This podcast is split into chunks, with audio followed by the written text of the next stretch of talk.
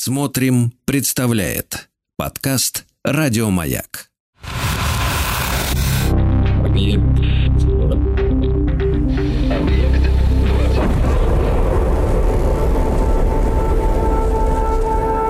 Объект 22.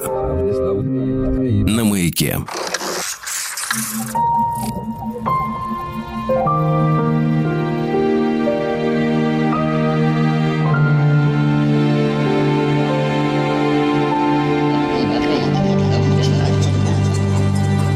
Объектив 22. Объектив 22 – это исключительно субъективный взгляд на кинематограф с опорой на те или иные исторические события. Я Евгений Стаховский, и сегодня очередная порция фильмов. Коль уж мы тут говорим о кино, надо как-то, в общем, стараться каждый раз расширять эту грядку, благо в мире уже происходило такое огромное количество событий, что есть из чего выбрать. Но сегодня пойдем вот в какую степь. 27 июня у меня на календаре говорит, что именно в этот день, в 1931 году, в Соединенных Штатах Америки изобретатель русско-американский Игорь Сикорский получил патент на изобретение первого вертолета. Поэтому сегодня, исходя вот из этих моментов, предлагаю вам вспомнить некоторое количество фильмов про вертолеты, но сначала, наверное, собственно, о Сикорском. Два слова, да, он родился, как известно, в Киеве, учился в том числе в Санкт-Петербурге. А, конечно, это один из э, пионеров авиации, причем он долгое время занимался исключительно самолетами, потом стал заниматься и вертолетами, хотя, если быть совсем точным, то он э, и в ранней своей жизни пытался э, смоделировать э, вертолет, но как-то не очень у него это получалось. Он переключился на самолетную промышленность и, конечно, сделал огромное количество э, разных и одноместных, и трехместных, и двухместных самолетов, и монопланов, и бипланов, в общем, чего только нет, и среднепланы разведчики. А потом он, когда перебрался в Соединенные Штаты Америки уже после революции, то, конечно, там стал усиленно над всем этим делом работать. Его очень серьезно поддерживали и другие русские иммигранты, в частности, например, Сергей Рахманинов, который выдал ему чек на 5000 долларов э, США для того, чтобы Сикорский мог э, продолжить свои изыскания. В 1923 году он основал Сикорский Компани в Рузвельте, штат э, Нью-Йорк. И там он произвел С-29, в частности, э, двухмоторный самолет, э, один из первых двухмоторных самолетов США. Он уже мог перевозить 14 пассажиров, развивать скорость в 115 миль э, в час. Но, в общем, Сикорский продолжал свою работу, ну, а эмигрировал он, понятно, почему. Революция, гражданская война. Он, в общем, понял, что никаким образом его работа не может продолжиться в России, надо искать новые пути. Европа ему почему-то тоже не казалась хорошим плацдармом, ну, потому что и война, опять же, да, Первая мировая в Европе как-то сказалось на жизни всего континента, в Америке поспокойнее, поэтому он туда и отправился. И действительно, 27 июня 1931 года получил патент, но это не первый его патент, да и вообще, да, Сикорского часто называют изобретателем самолета, ой, простите, вертолета, но это, как часто бывает с разными изобретениями, конечно, не совсем так, а, поскольку такие серьезные и большие вещи требуют большой истории, и мы знаем, что еще в Китае примерно 400, в, примерно в 400 году до новой эры уже существовали такие своеобразные игрушки, летающие игрушки, такие волчки, которые могли э, взлетать э, вертикально в воздух. Понятно, что Леонардо да Винчи очень много с этим экспериментировал, да, известные вещи. Наш Михаил Ломоносов работал над своими механизмами. Очень серьезно поработали в этом смысле и французы, например, в 1784 аж году была продемонстрирована некая модель которая, в общем, так или иначе могла уже напоминать э, какую-то конструкцию более-менее современных вертолетов. Альфонс Пино в 1870 году разработал модели вертолетов, э, которые, с роторами, которые приводились в действие резиновыми лентами, ну и так далее, и так далее. Пожалуйста, 1901 год, уже 20 век. В Берлине Шонеберге состоялся первый полет вертолета Германа Гансвинта, немецкого изобретателя – И, вероятно, это был первый полет с двигателем тяжелее воздуха, на борту которого находились э, люди. Томас Эдисон этим занимался. Жак Луи Бреге, два французских брата в начале 20 века, тоже экспериментировали э, с различными устройствами, которые вполне себе представляют э, так или иначе вертолеты. Да и э, патенты выдавались в 20 веке вполне себе э, прекрасно на вертолеты тянут те конструкции, которые мы сегодня называем, например, э, квадрокоптерами. Допустим, 14 апреля 1924 года э, француз Этьен Михен установил первый мировой рекорд вертолета, признанный Международной авиационной федерацией. Он пролетел на своем квадрокоптере 360 метров, но уже через 4 дня его рекорд был побит. В общем, очень много всего происходило. Что до Сикорского, то он создал конструкцию, которую сам называл «самолет с прямой подъемной силой». Вот 27 июня 1931 года Сикорский подал заявку на как раз вот этот, на заявку на патент на еще один самолет с прямой подъемной силой. Хотя, например, еще в 29 году он подавал заявку на патент самолета-амфибии с прямым подъемом, в котором сжатый воздух использовался для приведения в действие пропеллера прямого подъема и двух меньших винтов для тяги. Радость э, в том, что Сикорский остановился на довольно простой конструкции с одним несущим винтом. Это был вертолет VS-300. И, по сути, это первая практичная конструкция вертолета с одним несущим э, винтом. А дальше, разработанный на основе VS-300, Сикорский R4 стал первым крупносерийным вертолетом э, с производственным сразу заказом на 100 единиц. Ну и вот так постепенно родилась э, целая отрасль. А что до фильмов, касающихся вертолетов, как сами понимаете, их э, не так уж и много. Ну, то есть наверняка есть огромное количество фильмов, где так или иначе появляются вертолеты, может быть, в каких-то эпизодических моментах. Или, например, есть картины, где вертолеты, конечно, не основные герои, но, например, есть некоторые сцены с участием вертолетов, которые, в общем, являются такой классикой мирового кинематографа, и о них я тоже сегодня вспомню. Но давайте начнем с э, картин, которые так или иначе, в общем, сразу отсылают нас к тем или иным вертолетам. Я бы начал с картины, которая называется э, «Голубой гром». Это фильм 1983 года – Фильм, э, конечно, боевик э, американский, такой почти двухчасовой. Э, фильм, который срежиссировал Джон Бэдом для Columbia Pictures. И по сюжету этой картины ветеран Вьетнамской войны, офицер, член вертолетной эскадрильи Департамента полиции Лос-Анджелеса. Он такой выдающийся пилот, и он и его напарник – молодой полицейский, э, выбраны в качестве экипажа нового супервертолета, который вот э, называется «Голубой гром», и они должны на своем вертолете обеспечивать безопасность воздушного пространства над Лос-Анджелесом и следить за преступностью, и вообще вывести э, борьбу с преступностью на новый уровень. И мы знаем, что, в общем, сегодня вертолеты прекрасно используются для этой цели. А почему все это происходит в Лос-Анджелесе? И вот, да, фильм 83 -го года. Все это, конечно, связано с э, Олимпийскими играми 1984 года, которые проходили как раз в Лос-Анджелесе.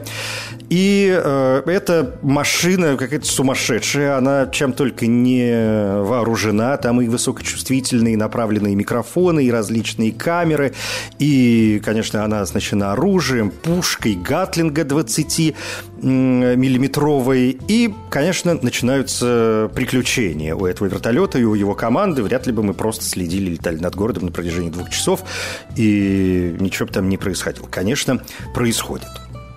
Фильм, кстати, номинировали на «Оскар», но, правда, за лучший монтаж, да, то есть, ну, явно не основные номинации, хотя в остросюжетных фильмах и в боевиках, конечно, монтаж это очень важно, это дополнительное, очень эффективное средство для привлечения зрительского внимания, но, правда, картина не получила эту награду. Что до вертолета, то «Голубой гром» – это модифицированная версия французского вертолета «Газель», СА-341 «Газель», многоцелевой вертолет с металлической конструкцией. Он был разработан еще во второй половине 1960-х годов. Но, конечно, поскольку это модифицированная версия, то тут э, изменена кабина и добавлены новые устройства, пушки, микрофоны. В общем, вот все то, что я и сказал.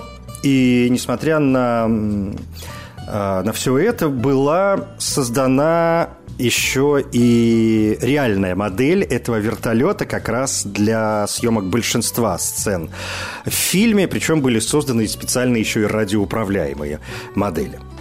Это было очень популярное кино.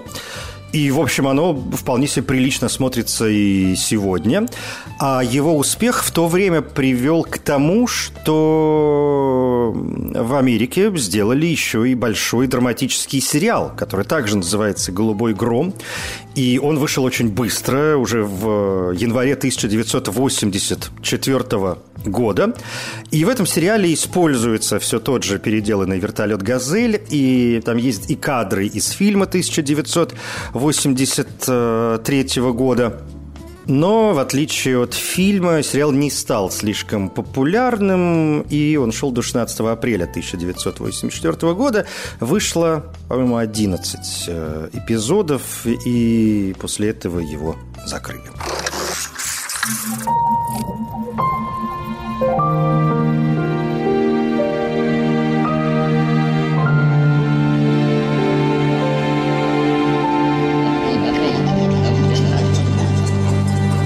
Объектив 22. В том же 1984 году появилась еще одна, но гораздо более популярная работа о вертолетах. Раз уж я начал о сериалах, то не могу не вспомнить сериал под названием «Воздушный волк». Это военный драматический телесериал, в центре которого высокотехнологичный военный вертолет под кодовым названием Air Wolf, ну то есть воздушный волк, это его название. Конечно, жизнь экипажа.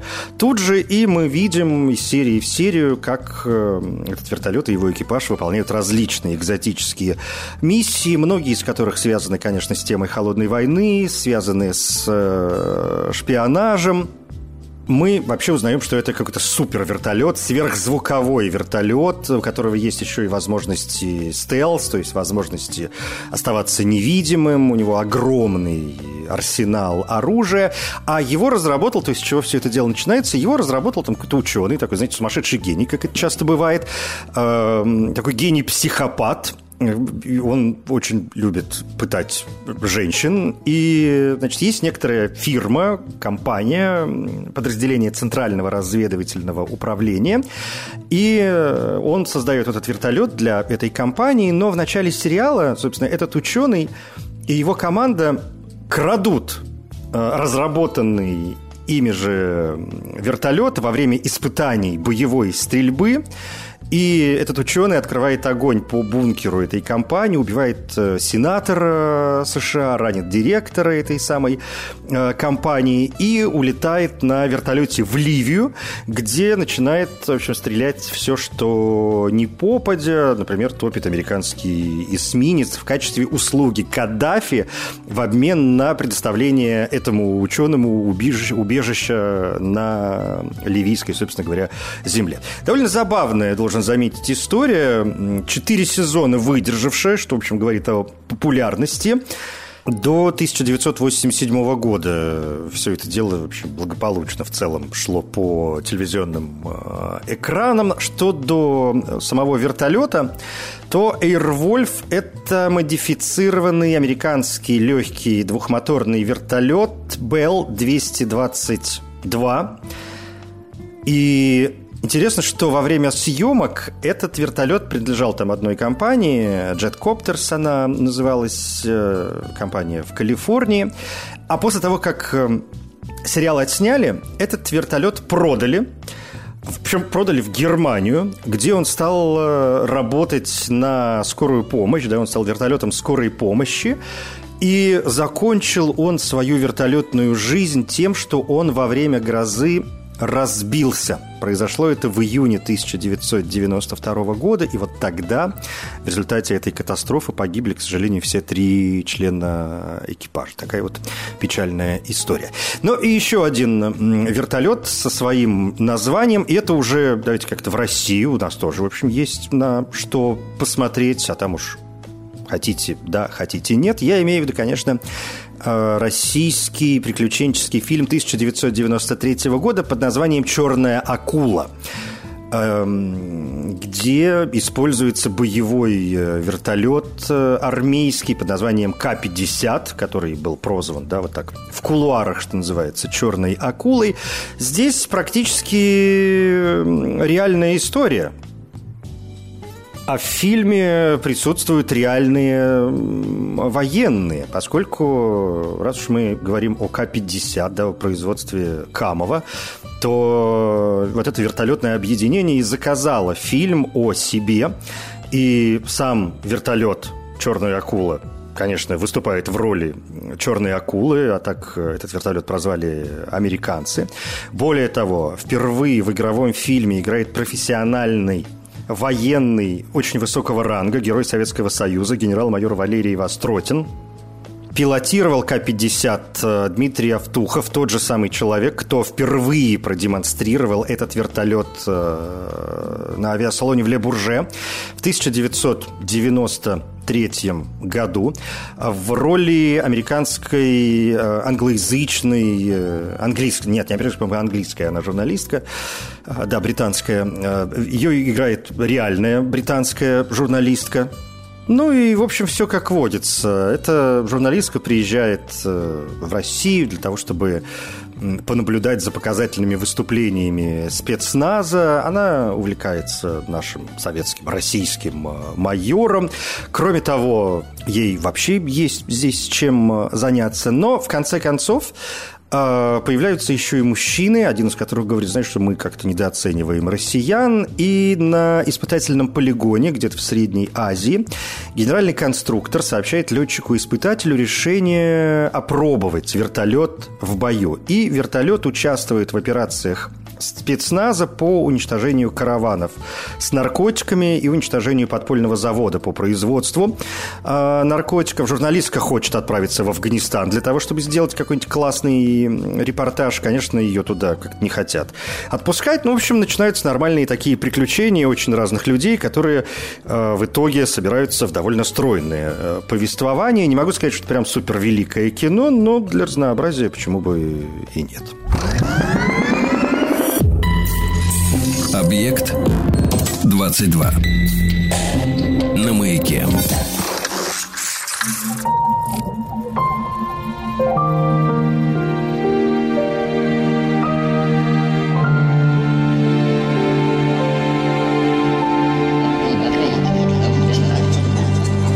Объектив 22. 27 июня на календаре в этот день в 1931 году в США изобретатель Игорь Сикорский получил патент на изобретение первого такого серьезного вертолета, поэтому сегодня в объективе 22 вспоминаем некоторые картины, так или иначе связанные с вертолетами. Не могу не вспомнить фильм 1975 года, который называется «Побег». Это очень милая работа, совершенно классная. А картина, в которой снимается дико популярный одно время Чарльз Бронсон, причем он там не один, он там работает вместе со своей реальной, ну то есть в жизни женой Джилл Айрленд. И эта картина, поставленная Томом Грайсом, рассказывает э, о том, как в связи с тем, что одного парня по некоему поводу, я не буду его раскрывать, узнаете об этом, когда посмотрите кино, все-таки я стараюсь как-то поменьше давать спойлеров. В общем, э, парня сажают в мексиканскую тюрьму. Э, его жена для того, чтобы его из этой тюрьмы вызволить, нанимает не какого-то там серьезного суперадвоката и подкупает, не знаю, не директора пенетрационного заведения, а она нанимает пилота, и его напарника, то есть нанимает пилотов. Вот пилота главного как раз играет э, Чарльз Бронсон. И она их нанимает для того, чтобы те отправились в тюрьму и спасли ее мужа. У них есть несколько попыток для этого, то есть мы все эти попытки в фильме видим, но вот в конце концов речь идет о спасении, о вызволении человека из тюрьмы с помощью вертолета. Да? Ну, понимаете, именно поэтому, конечно, этот фильм включен в сегодняшнюю подборку. Первоначальным режиссером этой картины был Майкл Ричи, но ему почему-то не понравилось, что главную женскую роль будет играть жена Чарльза Бронсона, Джилл Айрленд. А Бронсон, как я уже сказал, да, он был дико популярным одно время, именно как герой боевиков такой серьезный мужчина. Хотя в этом фильме, как раз, может быть, от многих других своих ролей, он выглядит более-менее, более-менее лояльно, если хотите, да, не, не настолько брутально, может быть, как везде, он не настолько здесь мрачен. Короче, Ричи это не нравилось, а Бронсон сказал, ну, знаете что, если вам это не нравится, то и без меня все это дело сами устраиваете. И продюсеры решили, что Бронсон им важнее, чем Майкл Ричи, и поэтому сменили режиссера, и им стал э, Том Грайс.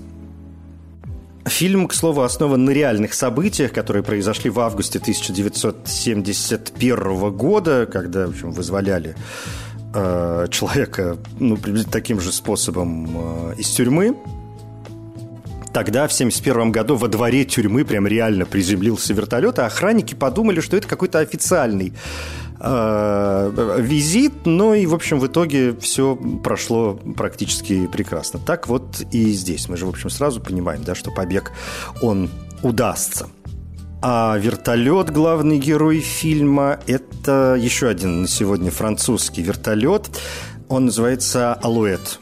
Два, легкий э, вертолет – это не тот же самый, да, не та же самая модель вертолета, которая использовалась вот тогда в реальных условиях 1971 года. Там был вертолет Белл. А вертолет Алуэт-2 – это тип вертолета, который использовался при другом побеге из тюрьмы с помощью вертолета. Речь идет о вертолетном побеге из тюрьмы Маунт-Джой 31 октября 1973 года, когда трое ребят из ирландской республиканской армии сбежали из тюрьмы Маунт-Джой в Дублине, Ирландии, сев на угнанный вертолет, который ненадолго приземлился во дворе тюрьмы. Не знаю, как советские газеты, а газеты европейские, американские, в общем, практически все мировые издания, конечно, об этом случае рассказывали. Ну да ладно, пойдемте дальше. Фильм, который называется «Огненные птицы». Пожалуй, следующая работа. Это довольно известный фильм, практически хит, может быть, потому что там в главных ролях Николас Кейдж и Томми Ли Джонс. Это боевик 1990 года, режиссер Дэвид Грин. И речь э, идет о американских солдатах, которые поддерживают силы безопасности в одном южноамериканском государстве. Они там борются с наркобаронами. Они летят э, на вертолетах, их атакуют, сбивают э, ударный вертолет наркокартеля. Главному герою с трудом, с трудом удается спастись. Армия США готовит специальное подразделение для пилотов, для борьбы с наркокартелем. И э, Главный герой участвует в тренировках, очень скоро он оказывается э, лучше. Ну и, конечно, есть и любовная история. Главное, что вот а, в этом фильме совершенно точно происходит не только борьба с помощью вертолетной авиации с э, наркобаронами, но и, по большому счету, в общем, здесь можно полюбоваться и воздушными боями, вполне себе прекрасными. Ну, по крайней мере, заманчивыми. Дэвид Грин, 1990 год, «Огненные птицы». Картина, которая... Следующий пункт, который и на русском языке называется без перевода вполне себе устоявшееся название. Это фильм, э, еще один фильм 90-го года, э, который называется «Эйр Америка». Тоже, разумеется, боевик, но такой полегче. Местами он комедийный. Снял его режиссер Роджер Спотисвуд. И здесь тоже довольно знаменитые актеры. Это Мел Гибсон и Роберт Дауни-младший. Они играют пилотов «Эйр Америка», которые выполняют э, миссии в Лаосе во время войны во Вьетнаме. И когда главные герои узнают, что их самолет используется правительственными агентами для контрабанды наркотиков, они как-то должны избежать вот этих обвинений в контрабанде наркотиков. Это экранизация довольно популярной, э, научно-популярной книги Кристофера Робинса, в которой рассказывается о финансируемой ЦРУ авиакомпании для перевозки оружия и разных там припасов в Камбодже, Лаосе, Южном Вьетнаме во время э, войны во Вьетнаме. нами. Конечно, есть вопрос, при чем здесь вертолеты. А при том, что когда начинается действие в конце 1969 года, один из главных героев, герой в исполнении как раз Роберта Дауни-младшего, он работает пилотом вертолета для радиостанции Лос-Анджелеса. И когда он нарушает несколько правил безопасности, летая слишком низко, э, его лишают лицензии или там ее приостанавливают. Короче, он не может больше летать, но ему говорят, что, знаешь, ты сможешь вернуть свою вертолетную лицензию, если ты согласишься на работу в Лаосе, причем работая в абсолютно гражданской компании Air America, которая оказывается прикрытием для операции ЦРУ в Лаосе. Поскольку герой остался без работы, а профессия, как сами понимаете, не самая может быть, востребованная, не так уж много у нас вертолетов, которые тем более нужны радиостанциям, но он соглашается на эту работу и дальше пошло-поехало. Фильм многим не понравился, несмотря на, в общем, приличную постановку, и надо оценить авиационную составляющую. Но критики говорили, во-первых, о том, что комедия о войне сама по себе несколько скользкий жанр. Кроме того, показывая вот такую историю, не слишком ли мы глубоко э, подходим к взаимоотношениям с секретной авиационной службой ЦРУ. Может, мы раскрываем какие-то государственные э, секреты. Ну, а кроме того, тут же, в общем, речь идет практически о преступной деятельности. И значит, что мы должны говорить о тайных операциях э, США, которые, в общем, могут казаться противозаконными. И преступность Лаосе, она там в Афганистане или бог знает где. Ну, короче, сами понимаете, о чем речь. Тем не менее, картина стала довольно э, популярной и остается популярной, мне кажется, и сегодня, по крайней мере, в таком авиационном э, смысле и в Мэл Гибсонском тоже. Объект 22. На маяке.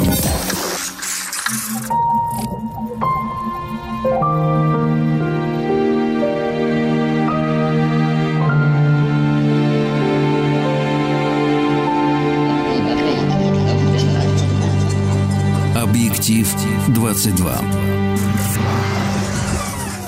Вспоминаем сегодня кино о вертолетах. Еще есть у меня несколько пунктов. Вообще сегодня очень немного фильмов, поэтому я в таком совершенно расслабленном э, режиме.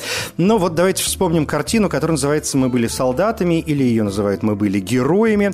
Это военное кино о битве в долине Ядранг первом крупном сражении вьетнамской войны. Режиссером здесь выступает Рэндалл э, Уоллес, и это еще один фильм э, сегодня с Мелом Гибсоном. Это довольно запутанная картина. Там в начале французское подразделение попадает в засаду сторонников э, независимости Вьетконга в 1954 году, в последний год Первой Индокитайской войны. Конечно, там, в общем, не все ладно. Потом создается отдельное, как обычно, подразделение, которое должно принимать участие во всем этом деле. Он должен должно найти и уничтожить вражеские силы.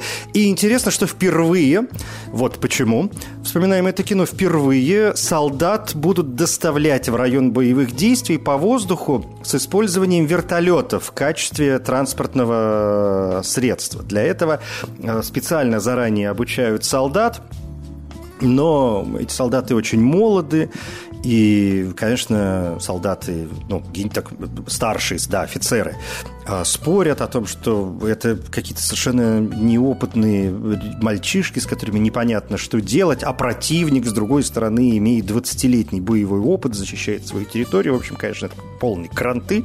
Сейчас всем э, наступит, но, тем не менее, процесс э, идет, процесс э, начинается, и, конечно, начинается бойня все лупят всех, есть и поддержка с воздуха, конечно, и самолетная, и на земле что-то там происходит. В общем, такая нормальная большая война, основана, как я уже сказал, на реальных событиях. В конце фильма поименно указаны 80 солдат, которые погибли в бою в долине Ядранг. В общем, это такое военное и патриотическое кино которое направлено в первую очередь, может быть, на поправку ар... имиджа армии Соединенных Штатов Америки по части Вьетнамской войны, но в целом смотрится это весьма живо.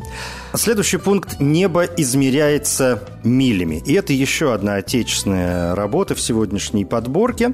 Здесь игра слов в названии фильма. Это очень недавняя работа, 2019 год. Константин Буслов выступает режиссером. В главных ролях Евгений Стычкин, Марьяна Спивак, Андрей Мерзликин. И это фильм о жизни и работе известного советского конструктора вертолетов Михаила Леонтьевича Миля – он очень рано начал экспериментировать и сделал модель самолета, как говорят, еще в 12-летнем э, возрасте. Эта модель победила на конкурсе в Томске. Потом, конечно, он продолжал свое образование, э, занимался тем, чем занимался, работал и во время войны, а в 1964 году стал генеральным конструктором опытного конструкторского бюро, и это бюро создало знаменитые самолеты, простите, вертолеты, это и Ми-2, Ми-4, Ми-6, ну, в общем, и так далее, 8, 10, 12, все что угодно, и на разработанных в КБ машинах было установлено 60 официальных мировых э, рекордов. Так что, если вы любите такие биографические картины о каких-то изобретениях, о том, как человек шел и к своей мечте, и к своей работе, то почему бы и нет? Небо измеряется милями. 2019 год. Ну и совсем под занавес, наверное, совсем коротко о картинах, которые, ну, не то чтобы завязаны на вертолеты, но, как я говорил в самом начале сегодняшней серии, там есть кадры, которые невозможно не вспомнить. Ну вот, скажем, как не сказать сегодня о великом фильме «Апокалипсис э, наших дней», где знаменитая вертолетная атака. Помните, как вертолеты летят под э, музыку полета Валькирии из э, оперы Вагнера? Ну, то есть это классическая совершенно сцена, которая, ну, абсолютно однозначно должна присутствовать в сегодняшнем фильме, хотя, конечно, в сегодняшней серии, хотя фильм, конечно, гораздо шире. Или почему бы не вспомнить э, камероновский «Аватар» и первую серию, и вторую, где присутствуют такие фантастические, да, помимо остальных машин, такие фантастические вертолеты, которые участвуют там и в доставках людей, бог знает куда, и в военных действиях. Но, в общем, вот где нормальные вертолеты участвуют, там и они участвуют. Вполне себе, да. Или, допустим, э, даже Джеймс Бондовские истории, хотя первой, наверное, тут э, должна вспомниться картина «Золотой глаз», где русские угоняют э, вертолет прямо с презентацией. Или разлом Сан-Андреас. И это последний пункт на сегодня. Картина, фильм «Катастрофа» приключенческая 2015 года с Дуэйном Джонсоном. В главной роли он играет пилот вертолета пожарной охраны Лос-Анджелеса. И у него, естественно, не все в порядке с личной жизнью, должна быть какая-то параллельная линия. И в итоге разлом Сан-Андреас э, открывается, происходит землетрясение совершенно огромное, и вот пилот спасательного пожарного вертолета как-то должны принимать во всем этом деле участие, а у него с женой еще и пропала дочь, в общем, ее как-то надо искать, и такой фильм путешествие вполне себе, да, то есть они там летят в какой-то момент в Сан-Франциско, тут вертолет ломается, в общем, они кое-как садятся. Ну, короче, разные моменты происходят, так для расслабления на разочек э, очень даже можно. «Разлом Сан-Андреас», режиссер Брэд Пейтон, 2015 год. Все, пожалуй. Это «Объект-22», я Евгений Стаховский. Спасибо.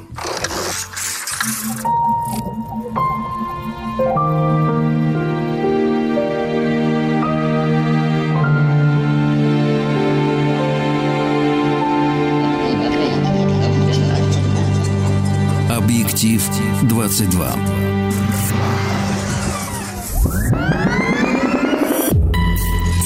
Объект 22. На маяке. Еще больше подкастов маяка. Насмотрим.